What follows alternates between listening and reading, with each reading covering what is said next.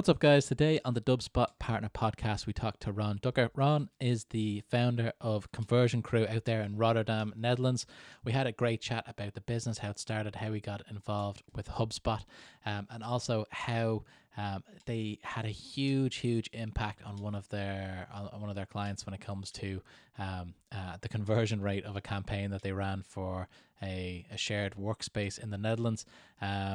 Really interesting story. We dig into that one as well. So I'm going to kick it over to the guys now. Hope you enjoy the podcast. Welcome to the HubSpot Partner Podcast, where we chat to HubSpot partners about how they deliver outstanding value to their customers in an evolving technology landscape. And now live from HubSpot EMEA HQ in Dublin, here's your host, Luke Curry. Welcome to another episode of the HubSpot Partner Podcast. I'm sitting not in the office yet, but we're very close to going back to the HubSpot office here in Dublin. My name is Luke. I'm your host. This is season 2, so we're very excited to kick this off with Conversion Crew. Conversion Crew are based out of the Netherlands. I'm here with Ron Dukker. How's it going, Ron? Oh, good. Thanks for having me. Delighted to have you on here. And so, whereabouts in the Netherlands are you guys based? Actually based in the center of Rotterdam, which is about 50 kilometers below Amsterdam, for the people who might not be familiar. Nice. And it's such an interesting dynamic economy to work in. Like whenever I had a partner there for years, and I used to go over there to visit. And in my youth as well, I spent a lot of time in the Netherlands because it was the cheapest ticket out of Dublin on Ryanair. Really? Yeah. We used to go to Eindhoven and then jump on the trains, go all over the place. So I have a soft spot for the Netherlands. What I love about the kind of dynamism there is every kind of town you go to has big office buildings, and you've got all of the kind of the names of the companies outside on the walls and stuff. And it's just like, it seems like there's loads of business going on there. There's a feeling there that I get that I don't get in other countries. So it's a very interesting place to do business. Yeah, I can imagine it's mostly in the places you've been, because Eindhoven is already a good example, because there's lots of entrepreneurial stuff going on, and lots of cool, Philips is located there, and lots of stuff going on. And then if you look at Rotterdam and Amsterdam, those are obviously also the big places where lots of companies are housed. But you have lots of other parts in the Netherlands where it's a little bit more windmills, cows, and not much happening. Yeah, absolutely. And we used to spend a lot of time off, because one of my friends was in University 20 up there near Enschede. So we used to spend a lot of time up there. So it was a little bit more quiet, or in I guess that's the east. But anyway, I digress. So Conversion Crew, how would you position? How would you kind of tell people what the business is, what you guys are trying to do, and all that good stuff? Yeah, what we start by telling usually is that we're really a HubSpot-only agency. So we only help customers or companies who are moving towards HubSpot or already on the platform. So that's our focus point. And what we do is actually, in regards to services, everything around HubSpot. So integrations, building websites, obviously onboarding, and just improving existing situations, improving processes based on HubSpot. That's, in a really short nutshell, what we do. Nice. And I guess you mentioned just before we started the recording that you guys have been in business for just over 5 years. Is that right? That's correct. Yeah. And what kind of got you? And I noticed as well when I looked at the background in the HubSpot system here, you guys have been a partner almost since the beginning. How did you kind of come across HubSpot? When was your first kind of interaction with us? Well, actually, that was HubSpot itself who was looking for partners. And I started Conversion Crew not even knowing what HubSpot was. And Within 2 weeks, HubSpot gave me a call out of nowhere. Just saw that I started an online marketing company, probably, and just told me what HubSpot was. I had a really good connection with who was calling me back then. And I saw the tool, and everything went from there. So I think within 2 weeks, we became a HubSpot partner. Amazing. So I always wonder, like, when sometimes because I do acquisition of partners, and I've done that in the past, and sometimes when you look back on those calls with people, when they've gone all in with HubSpot years later, you're like, that one call kind of changes the whole direction of someone's career, which is really interesting.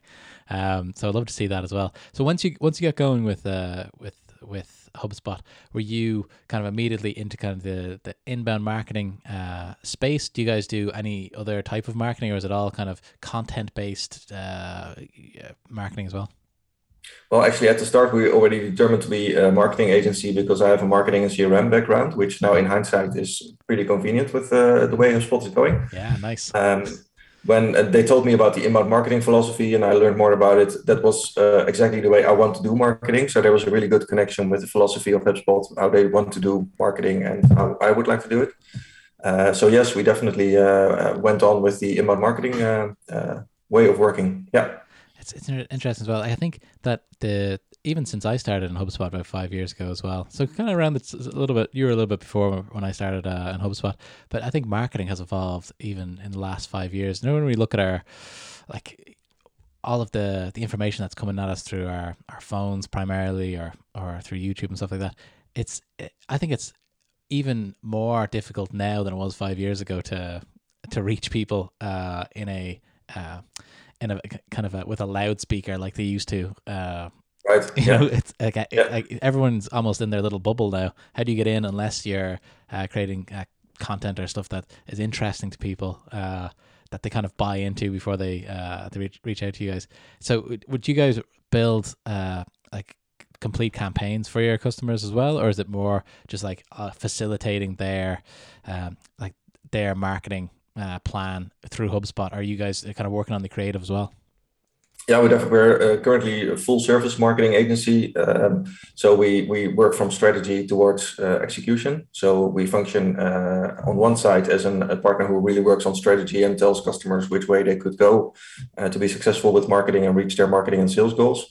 And on the other side, we then also function as an external marketing department when the customer doesn't have one. Okay. And it depends on the customer if they only want strategy from us or if they don't have marketeers internally and want to use us for that as well. However, I must say that especially also adding to the way where HubSpot is going, we are also moving a little bit away from positioning ourselves as a marketing agency, and we're much more towards positioning us as a RevOps organization and CRM platform implementation agency. So definitely in the future, we won't simply be marketing agency, but much more the RevOps kind of side. Yeah. Interesting as well. So not only is this, this is something that's come up with other conversations as well that I've been having with partners, is that as HubSpot evolves as a platform, the opportunities are changing, are growing, and people are adapting and building their businesses around that, which is great to see as well. So it gives kind of, you know, another arm for you guys to, you know, build a new part of the business, which, you know, absolutely, is no bad thing, yeah. You know. So like, what do you guys, when you mentioned what I find really interesting about the future of marketing agencies, and like you said, kind of full service agencies, is that piece of the outsourced marketing department. I find this kind of really interesting with what's happening in the world when it comes to, you know, the talent shortages that people are experiencing out there. It's very hard to hire people. People aren't coming into the cities, or they want to just work remotely or whatever. If you're going to hire people remotely from a marketing point of view, why not, you know, outsource that part of the business to people who are doing that already with HubSpot, you know? So I think sure. It's a really interesting stuff. Do you guys have to sell that to people, or is there a market there in the Netherlands for, you know, for that? Is that a new concept in the Netherlands? I don't think it's new. It is true that some companies are already a lot more sold into it than others, because still a lot of companies are struggling to decide, well, when should I hire somebody myself and when should I use an agency for it? Yeah. An agency is still often perceived as expensive, or I can't see what they're doing, or I think that's a sentiment that's behind it as well. Okay. But I think it makes sense for especially startups or a little bit smaller companies who are not big enough to have full-time marketeers in their team. It definitely makes sense to outsource this part, because, like you said, if there are people that already work with HubSpot and do this all day, that's a big benefit. And also, what I think a mistake that many companies also make is hiring. Then they said, well, then I just hire a marketeer. And then I can get started. But you need all these specialties and all these competencies together. So it's better to hire a team, maybe external, like an agency has already, with an SEO specialist, a content specialist, a designer. You need all these competencies, which you're never going to find in one person. So exactly. Yeah. And if I was, I guess if it was one of those kind of scaling companies, and if you were going to hire someone in marketing, maybe their company's competencies should be like managing out those relationships with outside parties. That might be a good way to go as well. Do you like that way? if they had a little bit of experience there. Absolutely. If you guys, so what do you guys do really well? What are the projects that you love doing? You know, is there something that comes across your desk? You're like, yes, we're gonna nail that. What's the you know the juice behind what you guys are doing? What do you love doing? Two things, I think, maybe three. Two things, at least, is that the onboarding part, we really have this process ironed out. So it's completely good flowing project to onboard people onto the CRM platform. And the second thing we love to do, especially since last year, more and more, is building the websites in HubSpot CMS. Okay. We just love those kind of projects just because we love doing it, and because you see so much of your work, it brings so much results for the customer, and so much it makes customers look so good to have a fresh new website and integrated with the CRM and all this cool stuff. So those are projects we like to do as well. Yeah. The CMS is an interesting one. We came out with that product a couple of years ago, and we made it more robust as time goes on. It's an interesting space to kind of go into because, you know, we are... HubSpot does the marketing and the sales and the service part really well, but the CMS out there, like, you know, WordPress and Braco, all these ones that are very, very well established. HubSpot has a habit of going after markets where, you know, the incumbents are really well entrenched and kind of eaten into that market. So this is no surprise that way. But what I do like about that is it does, the CMS kind of gives it a holistic approach to marketing, because then that's the people these days. The website's the probably first point of call or second point of call after they've heard about the business, and we can capture that with HubSpot and make that, I guess, make that interaction valuable for everybody involved. I think that's a win as well. So interesting that you guys are getting involved. Absolutely, in that. Yeah. And I think the way the HubSpot looks at it is that the website should be a marketing tool, and the perception you still see a lot in the market is that the website is much more a brochure or something. So they build something in WordPress or another CMS, like you mentioned, and then they sort of leave it or update it now and then.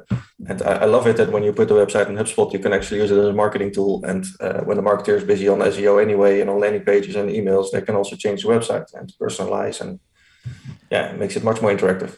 Absolutely. And it's you know, something that's a growth part of our business as well.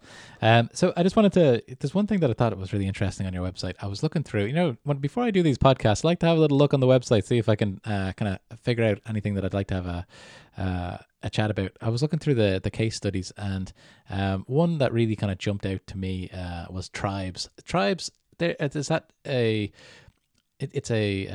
what do they call them? Like a shared workspace, was that what you'd... Yeah, that's definitely a good description. They have many properties in the Netherlands already, I believe, at least I think about 20 or something, or in that direction. And they also expand into Belgium and Germany. Cool. And they have sort of a shared office space concept. That's correct. Yeah. And what really interested me about this particular case study was that you guys had been working with them from a marketing point of view. You had generated over 1,000 conversions for them, and then. It said also something crazy, like half of those conversions or leads became customers at some stage. That's correct. Yeah, they have one specific campaign that's really off the charts. And I will be honest, it's not that we were expecting this in advance, but I was going to say half is an incredible... 50% is an incredible close rate on this type of... Because you'd imagine... Yeah. You'd imagine, because I know I don't work in that space, so I don't know too much about it. But I would imagine that it does, like, you get a lot of tire kickers. Tribes aren't the only shared workspace out there, and to be that type of success. Do you think that obviously the marketing is great to get the people in the door, but do you think it's their kind of closing process afterwards that helped that, or how the hell did that happen? Like, their closing process after the lead must be good as well. I mean, because it's amazing result, and that actual conversion was to book a tour with them, so you could visit them and have a look at the office spaces and have a look yourself and work there for free for I believe a day. But yeah, it's something that probably, of course, the message resonates with the target audience. I mean, that's obvious, and the process after that, the tours must have been really good as well. Yeah. So how did you figure out who to target for that type of company? Is it, you know, companies that are really established that need extra space, or are you going after those kind of startup, scale up companies that need something while they're growing. What's the kind of persona you're going for? Mostly the latter, actually, because there were a lot of people with without personnel, so just who just wanted to have a social place to work, but not sit at home all the time. But that's one of their target audiences. Yeah. The second one is really the startup slash maybe scale up, so maybe between 5 and 50 people, something like that. Yeah. And there are also some enterprise, the third one category is more enterprise who have large office buildings and huge, the ones you saw in the Netherlands as well, but they want to have sort of a small office on the side where they can do cool startup things and cool new ideas and form teams outside of the office. Okay. It's a really interesting space. I know because of all the COVID stuff, it's been, in the news, and I know WeWork had a lot of bad press at some stage, but I think it's going to be part of the future of working. It may not be for the whole thing, but it does. Great. Yeah. I mean, it gives you the ability. Imagine if Conversion Crew, if you wanted to set up a Dublin entity, it would be so much quicker than having to book office space in Dublin. Yeah, you can just hire your talent anywhere and target the market from here, and it's much easier. That's correct. Yeah. Get excited. Good idea, by the way. If you guys want to come to Dublin, we'll sort you out there as well. Okay, so what's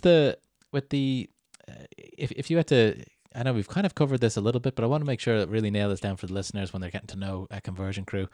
What type of businesses are you trying to work with, or do you work best with? Is there any industries where you're like, I love working in there, or we can add a lot of value there? What's the type of companies, type of industries that you prefer to work with or go to working with?